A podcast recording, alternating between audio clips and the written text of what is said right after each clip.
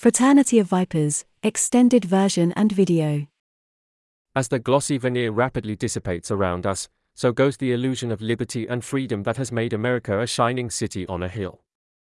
We're no longer a nation of laws that are governed by checks and balances, but a lawless land that's overseen by a perverse, power-mad cadre of men. When did we veer so far off course and arrive at the place where a former president can be arrested for political expediency?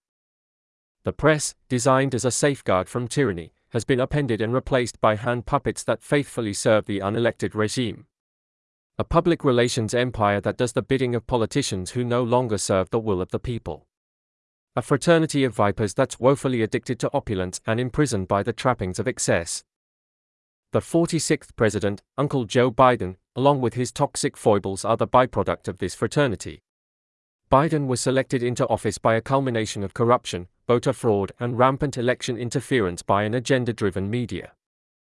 The press turned a blind eye to Biden's pay-for-play vice presidency and the multi-million-dollar kickbacks by foreign nations to his immediate family.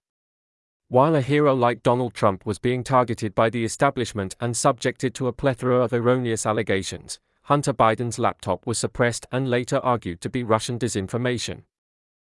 Biden's unlawful accession to the White House wasn't our first glimpse of the handiwork by a clandestine fraternity of vipers, it came much earlier. The fraternity's propensity to predominate the rule of law and exert its sinister authority had provoked the Kennedy assassination in 1963 and that of his brother Bobby 4 years later. Its vast reach in covering up both of the Kennedy murders with unfathomable explanations has only served to definitively identify the fraternity's existence.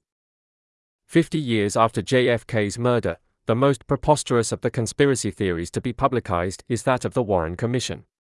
The commission consisted of several men that reviled Kennedy and would rejoice at his untimely death. The enormous cache of evidence contradicting the Warren Commission's findings is still being covered up until this day.